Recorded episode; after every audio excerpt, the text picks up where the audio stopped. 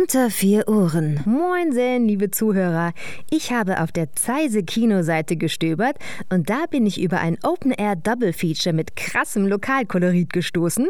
Und zwar die Glücksschmiede von Julian Behrens und Dicke Hose von Miles Terhegen und Henna Peschel. Das Ganze läuft am 16. August. In die Glücksschmiede geht es um einen Hufschmied, der seinen Job verliert, nachdem er ein Pferd mit LSD vergiftet und den Entschluss fasst, den ersten deutschen Dönerladen zu eröffnen. Julian Behrens hat sein Bausparkonto geplündert und hat mit gerade mal 15.000 Euro eine Hamburg-Altona-Kiezkomödie gedreht.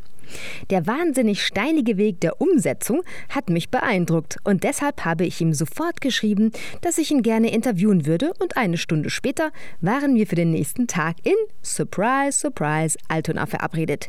Hier unser Gespräch aus dem Toilettenvorraum im Sami Sami, einem Restaurant seines Kumpels und wohl sehr empfehlenswert. Julia, schön, dass du die Zeit gefunden hast.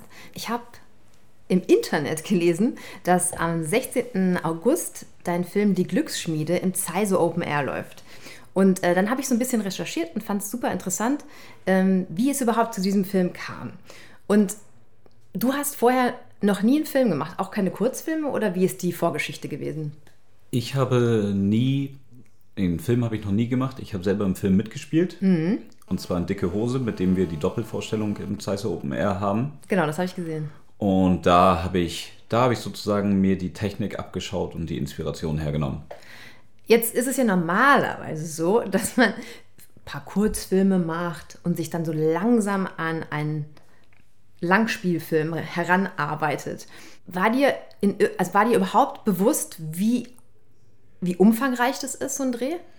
Ähm, nee, weil bei Dicke Hose sind die auch ein bisschen Rock'n'Roll-mäßig an die Sache rangegangen einfach nur Ton, Regisseur und Kameramann. Mhm. Und ähm, der Kameramann, den ich beauftragt habe, Thomas Neumann, der, ähm, der hat es im Gegensatz zu uns allen anderen richtig gelernt und hatte da äh, viel Erfahrung. Und der hatte einen Grad an Professionalität mitgebracht, womit ich so nicht gerechnet habe. Und ähm, auch kein Schauspieler hat damit gerechnet. Und die dachten, die dachten auch, dass das Ganze am Ende wie so ein Hip-Hop-Video aussieht oder so. Und dann sind manche schon zum äh, Dreh gekommen und haben dann da zwei Laster gesehen und 20 Leute im Team und sind fast vom Glauben abgefallen. Und die sonst, die Selbstsicherheit, die sie sonst den Tag legen, ist dann auf einmal flöten gegangen. Es ist ja äh, so, dass du das komplett mit Laiendarstellern besetzt hast. Und äh, teilweise ist zum Beispiel Oh nur dein, da ist wirklich, ihr seid seit ewigen Zeiten Kumpel. Kindheitsfreund, bester Freund, ja. Genau. Wie ist denn sozusagen die Geschichte überhaupt entwickelt worden von dir? Also du hast das Drehbuch auch geschrieben. Wie bist du überhaupt auf diesen Inhalt gekommen? Also ähm, Kalle, der den Kudde spielt, ähm, der ist im wahren Leben auch Hufschmied. Und äh, ja, es war einfach ähm, immer witzig, wenn wir hier unser Großstadtleben in Altona und St. Pauli geführt haben und er jeden Abend, wenn er von der Arbeit gekommen ist, uns irgendwelche Geschichten vom Land erzählt hat, was er, das war immer so ein Running Gag, hattest du heute wieder was mit Pferden zu tun oder so, weil man als normaler Mensch halt nicht so viel mit Pferden zu tun hat, wenn man in der Großstadt wohnt. Ähm, und dann einfach, einfach dieses Doppelleben, was er geführt hat, dass, dass wenn er abends auf Party war oder in Altona unterwegs war und ähm, aber tagsüber halt immer diesen ländlichen Bezug hat, daraus hat sich dann irgendwie so diese Idee entwickelt. Und wie lange hast du gebraucht, um das Drehbuch zu schreiben? Ich habe angefangen 2010 da habe ich in Kiel studiert. Mhm. Und äh, Kiel ist sehr langweilig. Ja, das da, habe ich auch gelesen, dass dein Studium mega langweilig war. Ja, und dann, also genau, ich wusste noch nicht so richtig, wie man studiert. Ich habe äh, viel Zeit zu Hause verbracht, weil auch draußen nichts los war.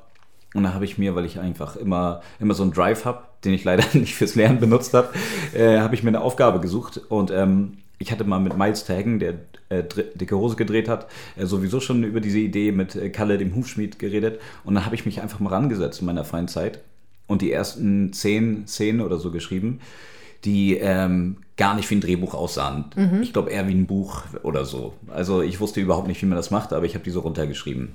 Hast du dir dann Leute rangeholt oder wie, wie ist dieser Prozess dann weitergegangen? Ich habe ähm, dann recherchiert ähm, dank Google, wie man, ähm, wie man Drehbücher schreibt, in welches Format man das äh, bringt, wie man das, äh, wie man das wirklich umsetzt. Und äh, dann habe ich sozusagen meine, mein Buch, was ich da habe, dann die richtige Form gebracht und immer weitergeschrieben. Und ähm, ab dem Zeitpunkt, wo dann auch Thomas Neumann drin involviert war, hat er sich das ganze Drehbuch mal angeguckt und dann gab es die ganze Zeit Feedback. Äh, das ist gar nicht erklärt. Wo kommt, der Künst äh, wo kommt die Figur auf einmal her? Ähm, oder am, Witz, am, witzigsten war das Feedback, dass er es durchgelesen hat und meinte, ähm, wir kommen insgesamt auf 27 Minuten, wenn wir das jetzt umdrehen. Geil. Und ähm, ja, und so habe ich dann die ganze Zeit Feedback bekommen und wusste, okay, diese Szenen müssen noch kommen. Und äh, so hat sich das organisch auf dem äh, Langfilm ausgebreitet, weil eigentlich die Story hat gereicht für einen Langfilm, nur nicht, wie ich es umgesetzt habe. Und Thomas Neumann, wie hast du den überhaupt überzeugt, da mitzumachen? Also der war quasi dein Mentor dann ja scheinbar, ne? Das frage ich mich selber, wie, wie ich den überzeugt habe. Ähm, nee, der ist ein sehr engagierter Kerl. Ich kannte den, weil er von Freunden von uns hier aus Altona schon Hip-Hop-Videos gedreht hat und ich mich schon gewundert habe, warum die so gut aussahen, weil wir immer alles mit unserem alten Camcorder gedreht haben. Und die haben auch so einen Kurzfilm gemacht. Und ähm, dann wusste ich, okay, wenn ich das machen will, spreche ich den. Als Mentor würde ich eher, ähm, also Mentor im kreativen Sinne war Miles Terhagen, mhm. ähm, aber Mentor im, in der Umsetzung, in der Technik auf jeden Fall er, der hat mich da richtig äh, leiden lassen. Ich, äh, ich wusste nicht, dass ich da dann doch so viel Arbeit reinstecken muss. Okay, und dann sozusagen habt ihr am Drehbuch weiterentwickelt und dann irgendwann mal muss man ja auch planen, die Umsetzung und mhm. so weiter. Wie lange hat es gedauert vom Drehbuch bis zur tatsächlichen, also dass man sagt, okay, jetzt erster mhm. Drehtag? 2010 habe ich angefangen. Mhm. Dann hat das Ganze geruht bis 2014 oder so. Dann habe ich den Entschluss äh, gefasst, das jetzt nochmal wirklich in Angriff zu nehmen und habe dann ein Jahr nochmal äh, intensiv am Drehbuch gearbeitet, wirklich jeden Tag ein paar Stunden. Und zwei, im Februar 2015 haben wir die erste Szene gedreht. Also der ganze kreative Prozess war fünf Jahre, aber ich würde sagen, ein Jahr Vorbereitungszeit bis zum ersten Drehtag.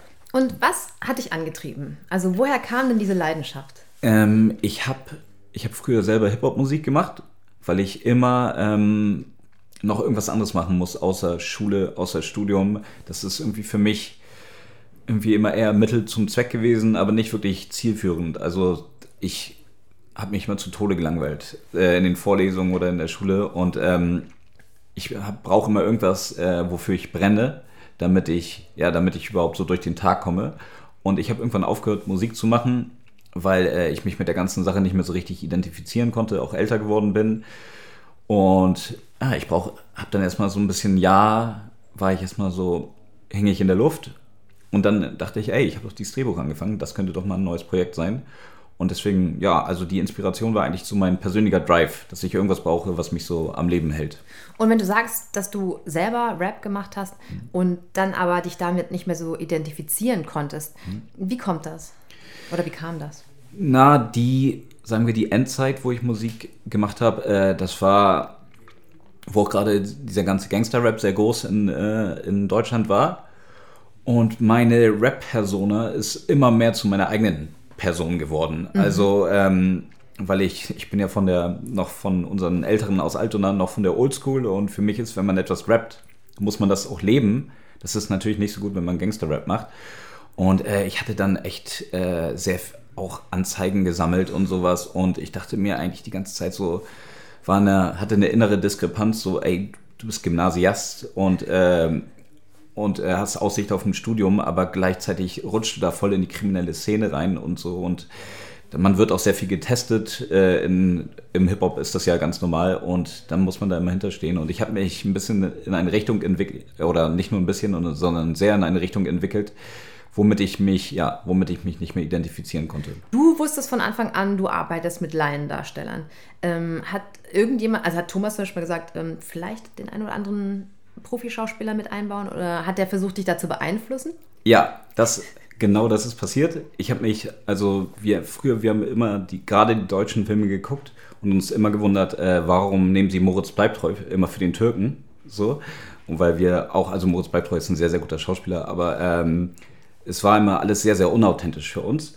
Und deswegen war für mich wichtig, wir gehen an die Originaldrehorte, nehmen die originalen Leute. Und es kam schon häufiger, warum müssen wir jetzt diese Person nehmen, die hier ähm, die hier völlig besoffen zum Dreh kommt, wieso müssen wir nachts um drei in dieser Spielunke drehen? Ähm, aber wir wollten das. Ich weiß nicht, ob ich es nochmal genauso machen werde. Das wäre wär noch eine Frage auf jeden Fall ja, für mich gewesen. Ähm, ich werd, würde auf jeden Fall jetzt nicht einen Deutschen als Türken besetzen, aber ich würde ähm, vielleicht jemand der nehmen, der authentisch ist, so ein bisschen professioneller. Aber doch, diese, das kam sehr, sehr viel. Aber für für mich war diese äh, Authentizität äh, sehr wichtig und äh, ich glaube, das ist im Film auch zu sehen. Du hast in einem Interview auch gesagt, dass es extrem schwierig war teilweise und dass auch zum Beispiel ein Schauspieler lieber irgendwie ein HSV-Spiel gucken wollte, äh, statt zu drehen. Was für Schwierigkeiten hattest du beim Drehen? Ähm, also die Schwierigkeiten, das ist ähm, eigentlich ist das nochmal ein komplett neuer Film. Also nach den ersten ersten zwei Drehtagen ist der Finanzier ähm, abgesprungen. Du hast dich mit dem überworfen, hatte ich gelesen. Überworfen, ja, was ein sehr guter Freund war. Ähm, oder wieder ist. Aber wir haben da erstmal zwei Jahre nicht geredet. Dann ähm, jeder, jeder, äh, jeder Schauspieler hatte direkt äh, Starallüren, obwohl die noch nichts in ihrem Leben gerissen hatten. Echt voll die Attitüde oder was? Sofort. Einfach, ähm, ich habe gesagt, wir drehen um 9 Uhr auf der Reeperbahn und dann kam so eine Antwort von jemand, der arbeitslos ist, wie Bruder, mir passt eher halb elf oder sowas oder halb eins oder so. Und dann, ähm, und dann meinte ich, also niemand hat auch realisiert, wie viel Geld und wie viel zeitliche Planung dahinter steht. Ähm, genau, Schauspieler Matzke, äh, der, der wollte lieber HSV gucken ähm, und ist wirklich während des Filmdrehs abgehauen. Ono musste den dann wieder einfangen. Ähm, was hatten wir noch? Ja, Schauspieler sind auf Drogen zum Dreh gekommen, auf, äh, sind betrunken zum Videodreh gekommen. Mh, hm, irgendwelche, wir haben in der Spielhalle gedreht, irgendwelche Spielsüchtigen wollten äh, das Set nicht verlassen Ach, und äh, die mussten wir dann einbauen, waren weiter am ähm, Automaten. Alkoholiker in der Kneipe wollten vom, von dem Sessel nicht weit weggehen. Ähm, es, äh, dann sind noch ganz ungeahnte Sachen, die jetzt nicht unbedingt was mit dem Film zu tun haben, aber äh, Schauspieler wurden angegriffen, als sie privat unterwegs waren und sind äh, schlimme Unfälle passiert. Also alles, was schieflaufen konnte, ist auf jeden Fall auch passiert. Wie oft in dieser Drehzeit hast du gedacht, okay, ich schmeiße es hin? Ähm, auf jeden Fall, als der Finanzier abges äh, abgesprungen ist, weil ähm, da dachte, also da wusste ich gar nicht, wie wir weitermachen sollen. Ähm, und ansonsten, weil eigentlich, wenn wir gedreht haben, war wirklich eine unglaubliche Energie da und auch wenn hier und da Leute rumgesponnen haben, haben trotzdem alle zusammengehalten und die haben ja auch von mir keinen Cent gesehen und mussten um 6 Uhr morgens aufstehen oder so. War schon okay, dass die da ein bisschen am Rad drehen. Ähm, während des Drehs eigentlich gar nicht. Ähm, und aber jetzt in der Zeit der Promotion oder so, das war schwierig, weil ich auch in Berlin wohne und der Film nur in Hamburg gezeigt wird oder nur zweimal in Berlin gezeigt worden ist. Mhm. Da musste ich die ganze Zeit alle Schauspieler äh, mobilisieren, dass sie Flyer verteilen gehen, Plakate aufkleben und das war echt, ähm, das war echt schwierig. Aber ich bin sehr dankbar, dass sie es irgendwie noch gemacht haben.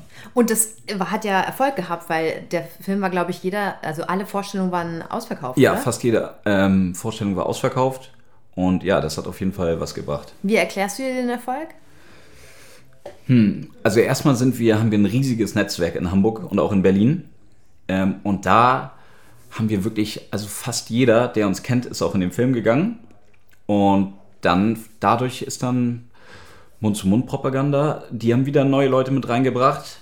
Dann hatten wir auch ganz, am Anfang haben wir ähm, ganz gute Pressereviews, also ob die jetzt inhaltlich gut waren, äh, wie, wie über uns berichtet worden ist, ist in den Raum gestellt, aber wir waren auf jeden Fall in der Presse. Aber das, was äh, ich gelesen habe, war eigentlich immer sehr wohlwollend. Ja, also war sehr wohl, Zeit und so, ne? Ja, also war sehr war wohlwollend. Aber es wurde jetzt, ist, äh, ist natürlich jetzt auch kein sehr tiefgehender Film oder so, ähm, aber, ähm, ähm, aber wir waren auf jeden Fall in der Presse vertreten. Und ich glaube einfach, ja, diese Selfmade-Attitüde, die von der Geschichte, wie es entstanden ist, die im Film wiederzufinden ist, bis, bis hin, dass die Künstler, äh, dass die Schauspieler dir selber einen äh, Flyer in die Hand drücken oder ein Plakat aufkleben. das ist sehr konsistent. Auf jeden Fall. Ja. So, und dann ist dir sozusagen der Geldgeber abgesprungen. Und dann hast du deinen Bausparvertrag gekündigt. Na, ich habe erst mal sechs Monate gar nichts gemacht. Okay. Und dann ähm, ist mein ähm, Onkel, weil er wusste, dass ich zu stolz bin, das selber zu machen, zu meinen Großeltern gegangen und meinte, ey, äh, was haltet ihr davon, dass wenn Julian seinen ähm, Bausparvertrag kündigt, dass ihr noch den Rest ihm äh, dazu steuert, also vorstreckt, ähm, damit der Film zu Ende gebracht werden kann. Und das hat er hinter meinem Rücken gemacht, wofür ich ihm aber sehr dankbar bin, weil er wusste, dass ich dafür zu stolz bin. Und so haben wir dann den Rest äh, gestemmt. Ja, das habe ich gelesen, aber ich, ich dachte tatsächlich, du bist selbst zu denen hingegangen. Nee, nee, das hat äh, mein Onkel gemacht. Und wie war das dann, als, du die, als er dich darüber informiert hat? Äh, da habe ich mich sehr gefreut.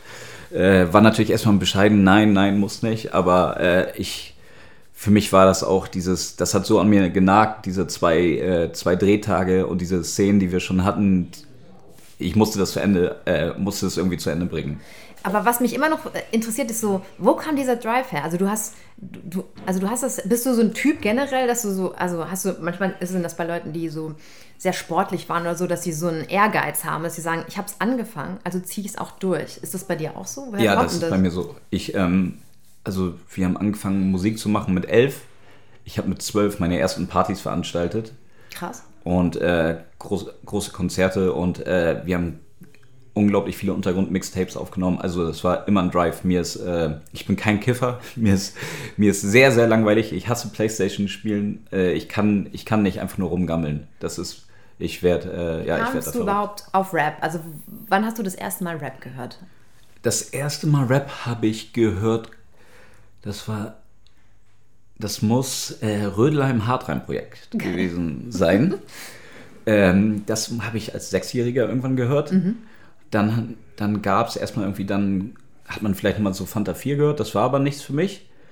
Und dann, ja, dann ist Tupac gestorben, dann kamen immer so Changes und Biggies gestorben, dann lief I'll Be Missing You und so. Dann habe ich schon so als sehr junger Mensch, habe ich schon gemerkt, dass es so meine Art von Musik ist. Mhm. Ähm, davor hat mein Vater mich mal mit auf ein Ärztekonzert genommen. Mhm ähm, und da habe ich schon, und die Show, die sie da abgeliefert haben, da habe ich, glaube ich, schon als kleines Kind realisiert, dass ich also irgendwie was Entertainendes, dass mir das äh, irgendwie Spaß macht. Ähm, und dann hat der Onkel von Ono ihm zum 10. Geburtstag das 1998 oder 99, 98, glaube ich, ähm, das Beginneralbum Bambule geschenkt.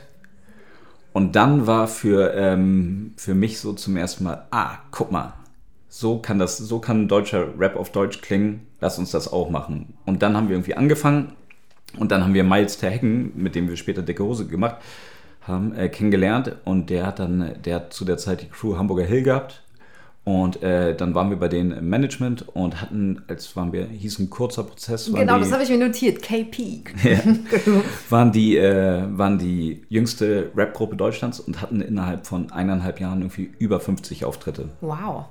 Und ähm, ich habe gesehen, also es gibt zum Beispiel ein Video bei eurem Instagram-Channel, mhm. wo ihr für äh, MTV oder Viva irgendwie aufgetreten Viva seid. Mixery Raw Deluxe. Ja, krass. Ja. Erzähl doch bitte mal so, wie war das? Ey, 50 Auftritte, du warst zwölf oder so? Zwölf, ja. Ähm, wie war der erste Auftritt oder diese ganzen Auftritte? Wie hat dich das geprägt?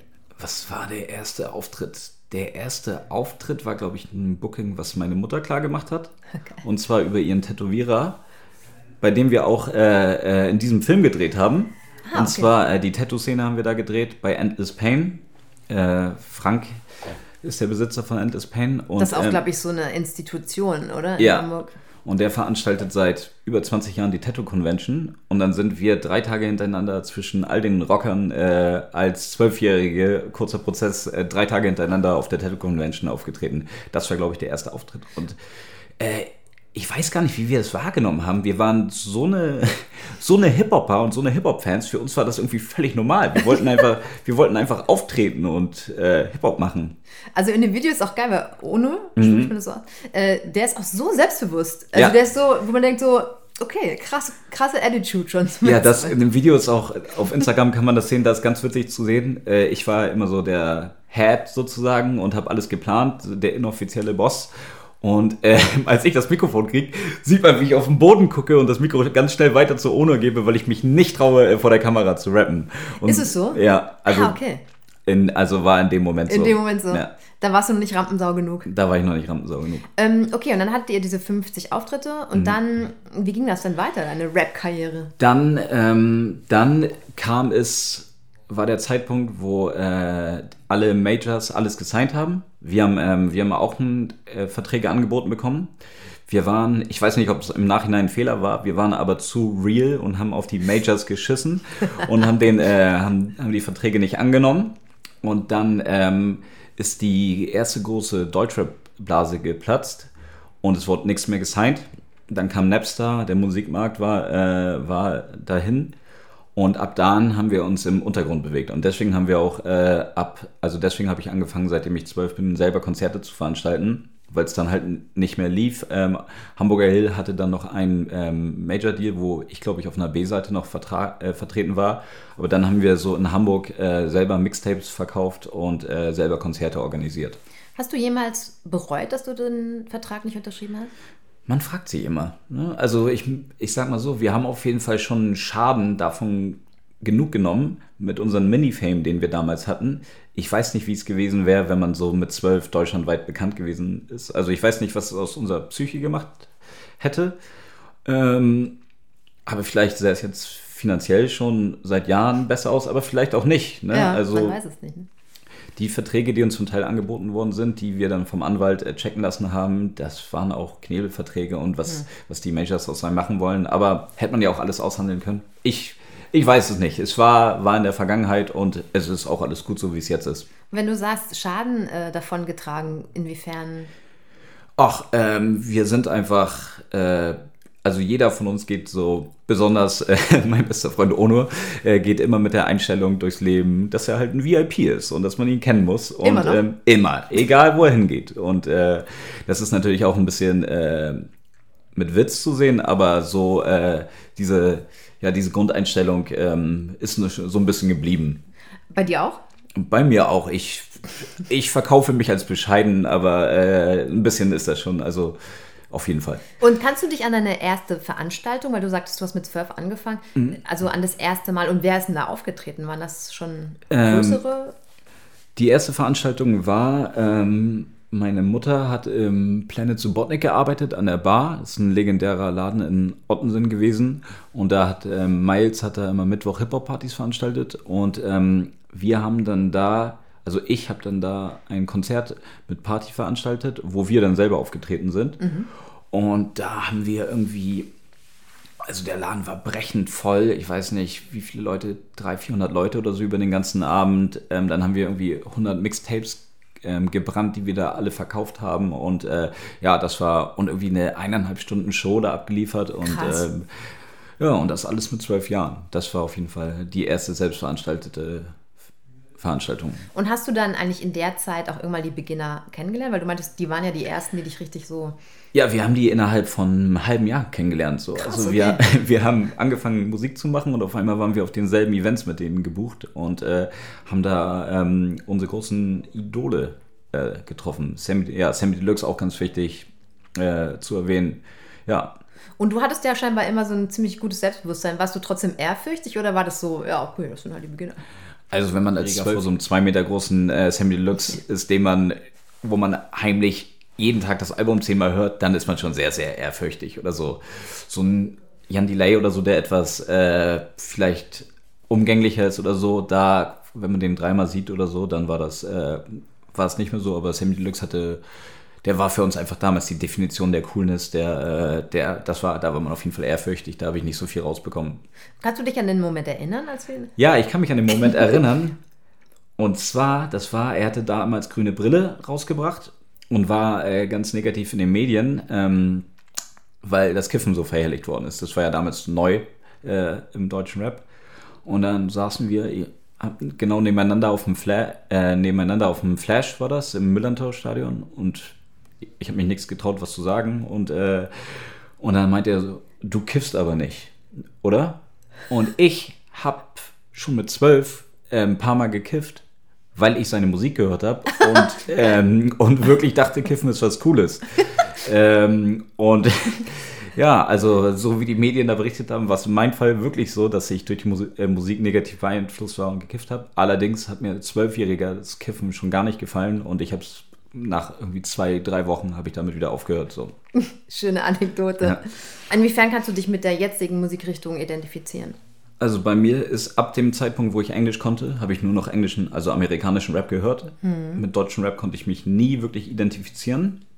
Ähm, mittlerweile ist es aber so vielseitig, dass ich auf jeden Fall, ähm, ich, ich äh, messe es immer daran, ob es wirklich bei mir auf Spotify landet in meiner Playlist. Weil klar, ich äh, interessiere mich für alles, gucke mir Interviews an und höre mir jedes Lied einmal an. Aber ähm, ich würde mir niemals in meinem Leben privaten Kollega oder Farid Bang Track oder sowas anhören. Das hat für mich nichts mit dem Rap zu tun, den ich privat höre.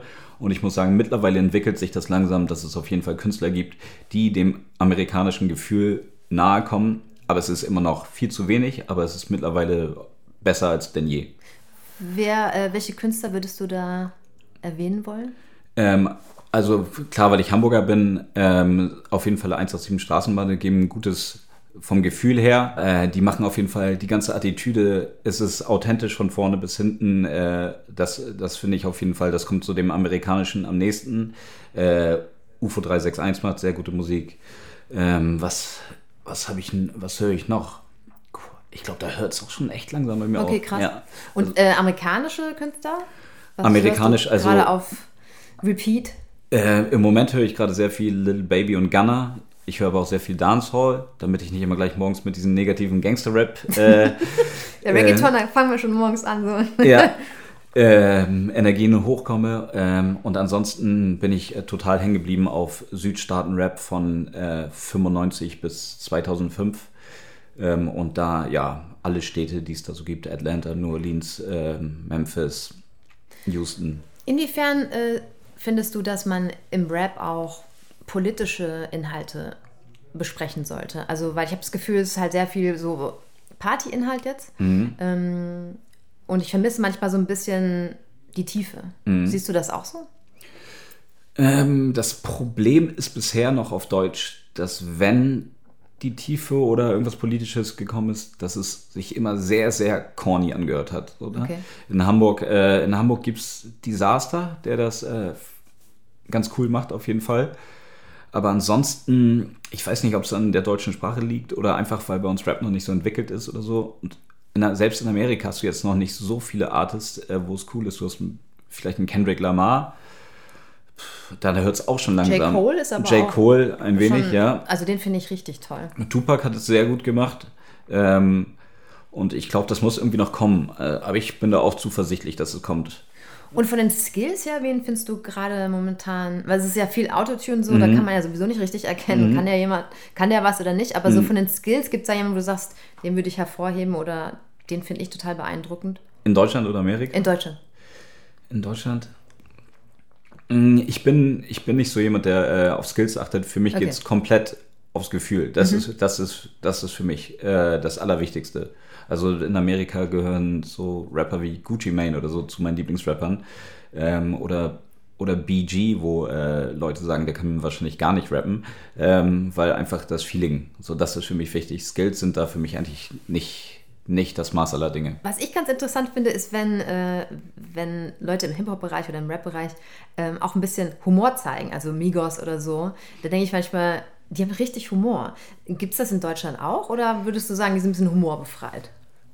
Mm, ich glaube, das gibt es in Deutschland auch. Aber hier, Migos ist mal ein gutes Beispiel ähm, für äh, jemand, der die Skills haben. Auch ähm, wenn es jetzt keine krassen Punchlines sind oder so, aber allein rap-technisch ähm, und da stimmen Skill und äh, Punchline überein. Ansonsten, ja, ich weiß nicht genau, ob es humorbefreit ist in Deutschland. Also es gibt so ein paar, die sich halt da geht es zu doll schon ins Lächerliche, würde ich sagen. Ähm, aber ein bisschen Humor ist auf jeden Fall immer dabei. Ja, okay. Ähm, um zurück auf deinen Film zu kommen, mhm. da hast du ja auch äh, 187 Straßenbande, äh, die, ich weiß nicht, ob die Musik beigesteuert haben, aber irgendwie wurde das erwähnt im Artikel. Ist das so? Ja, durfte ich benutzen. Ich durfte ein Lied benutzen. Eins. Ja. Okay, ja, immerhin. Ähm, inwiefern äh, hast du den Soundtrack zusammen? Also ich glaube, auch musikalisch hattest du ja äh, auch eine prominente Person im, im Boot, die für Fatih Akin auch Musik gemacht hat, ne? Genau, äh, Sebastian Schümann hat den Soundtrack gemacht. Ähm, der hat unter anderem auch schon für Soul Kitchen ein äh, paar äh, Beiträge dazu gesteuert.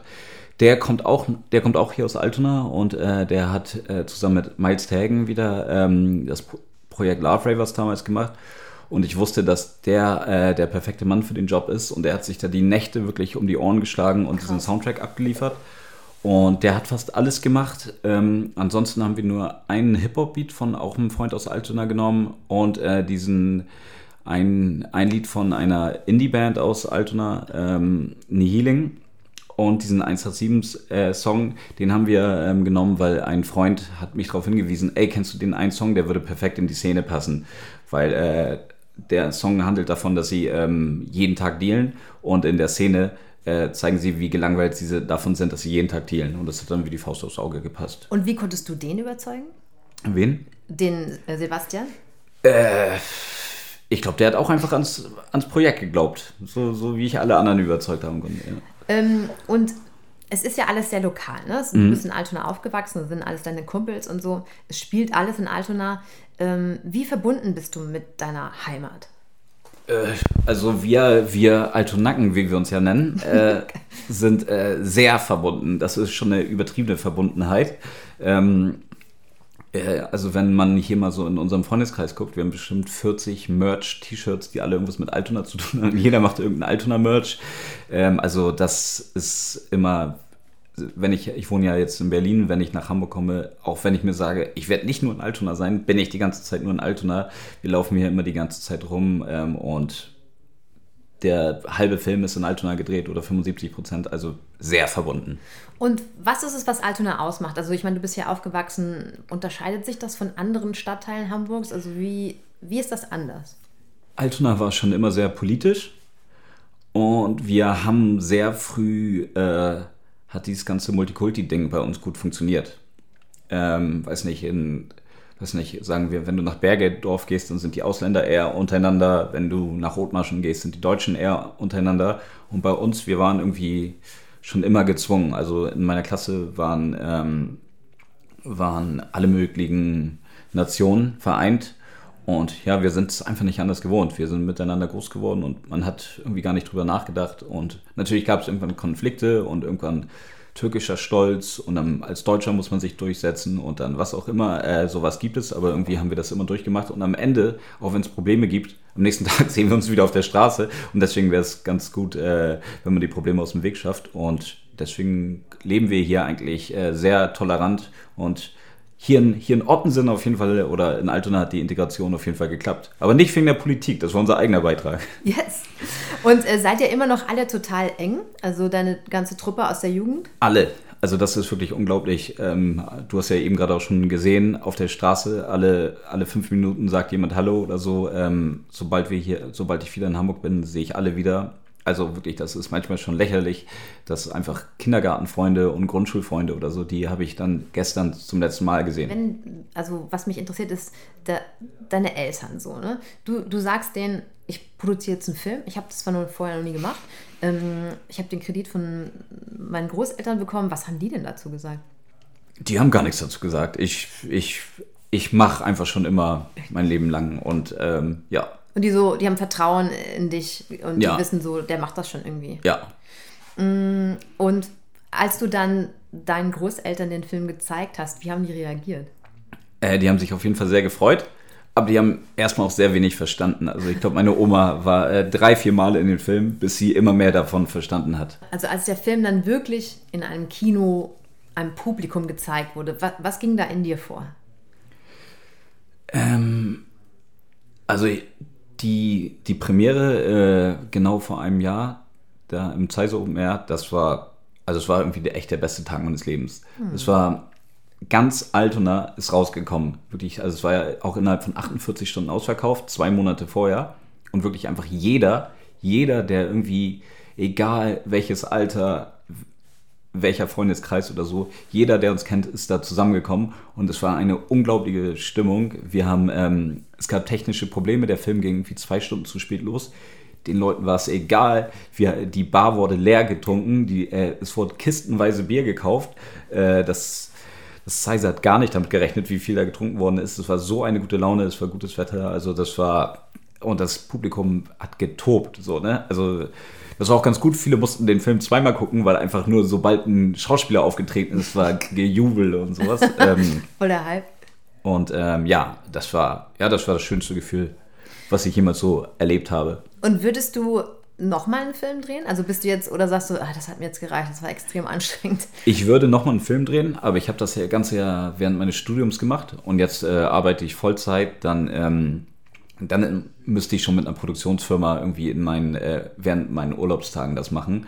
Aber äh, die Zusammenarbeit, gerade mit meinen Jungs und sowas und der kreative Prozess und äh, was es da an Lacher am Set gab und so und auch einfach diese Art Geschichten zu erzählen, ähm, so dass den Leuten irgendwie ein bisschen einfacher zugänglich zu machen als durch ein Buch oder was auch immer oder ein Artikel, äh, das ist auf jeden Fall eine sehr schöne Arbeit. Beschreib doch nochmal ganz kurz, weil das finde ich nämlich auch sehr interessant. Du hast, während du den Film gedreht hast, studiert und gearbeitet.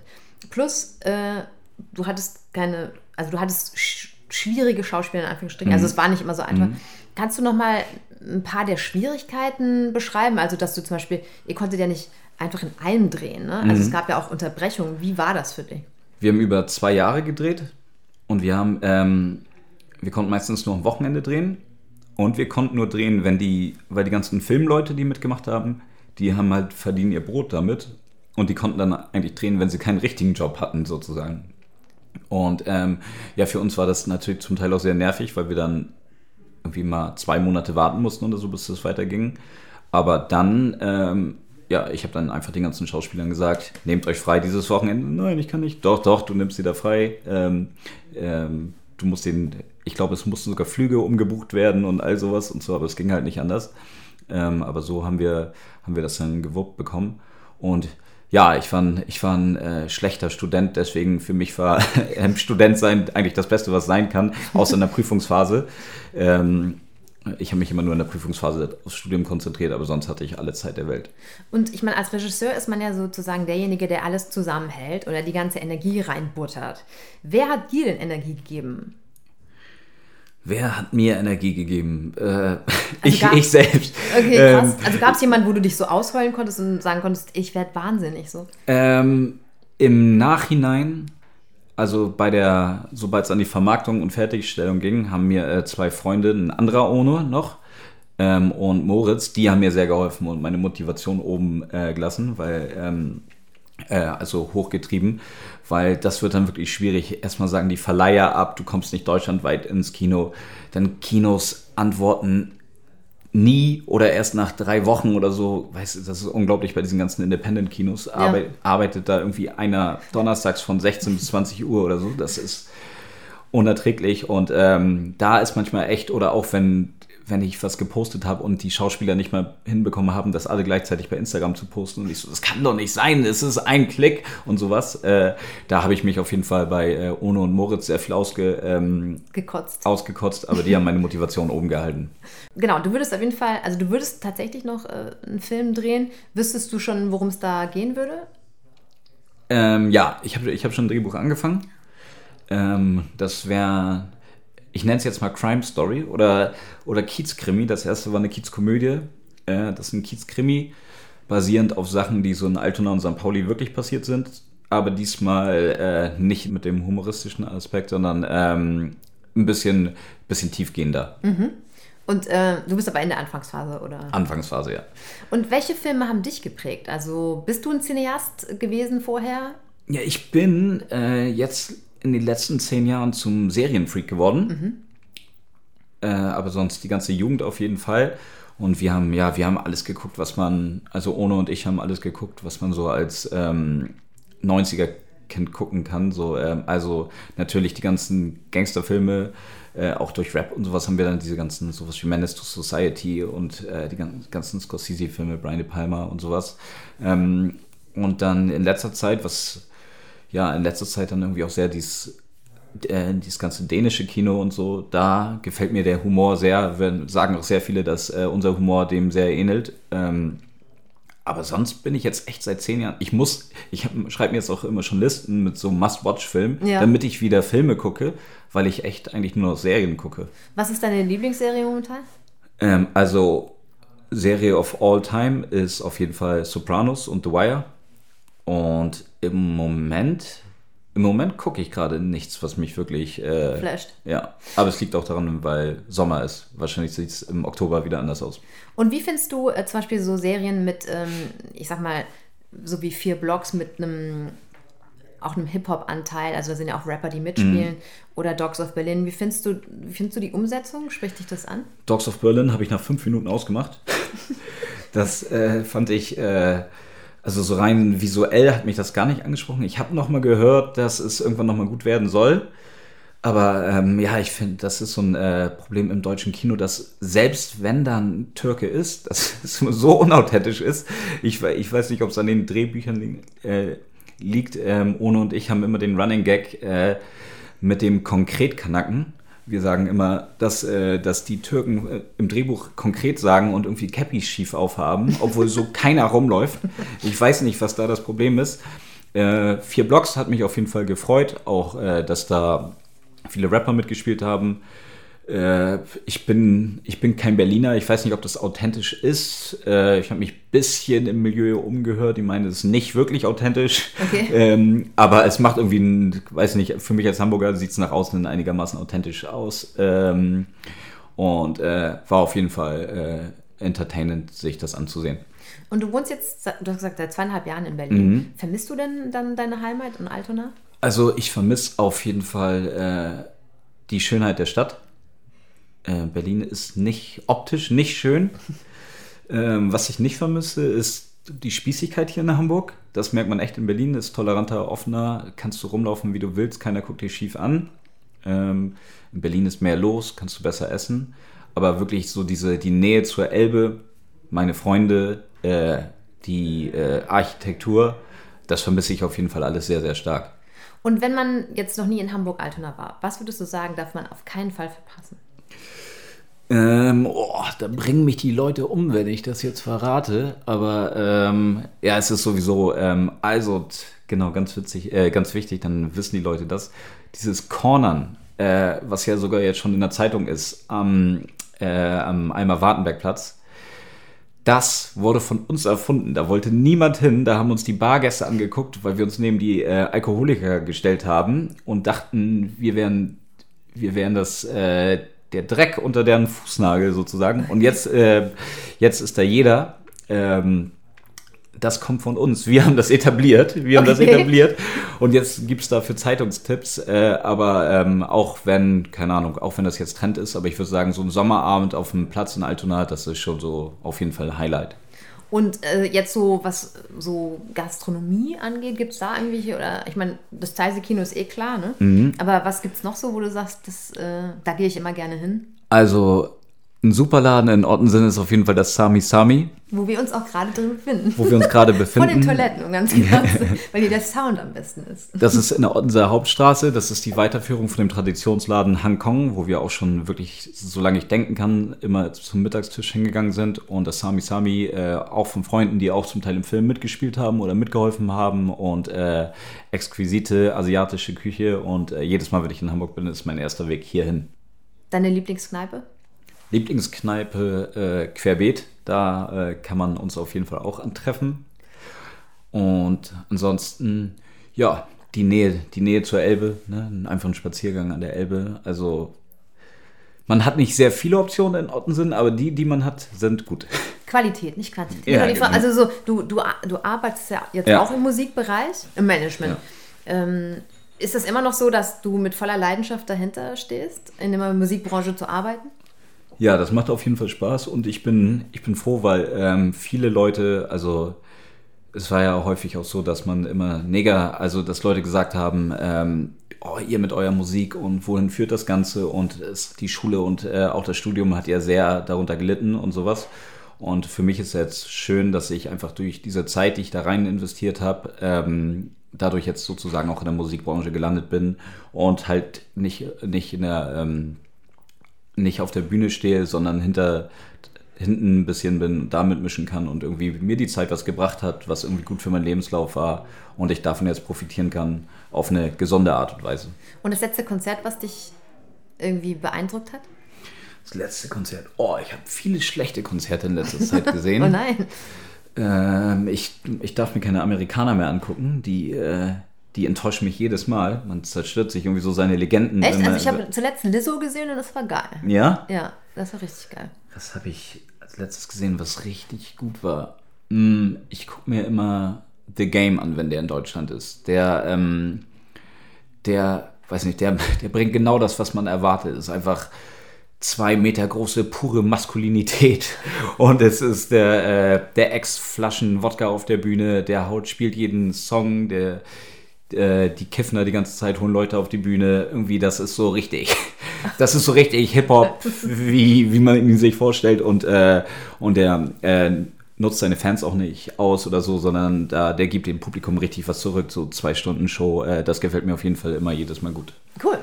Ja, dann äh, vielen, vielen Dank für deine Zeit. Gerne. Ähm, ich versuche, ich weiß gar nicht, ob es schon ausverkauft ist, aber ich werde auf jeden Fall versuchen, am 16. August ins Zeiser Open Air mir das anzuschauen. Ja. Wo, wo ist denn das dann, das Zeiser Open Air? Das Zeise Open Air ist jedes Jahr im Rathaus Altona Ah, ja, im. Innenhof. Ja, das ist die beste nett Location, ja. Ja, das ist super schön.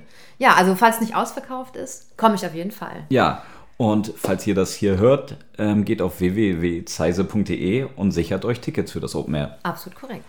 Ja, vielen Dank. Bitteschön.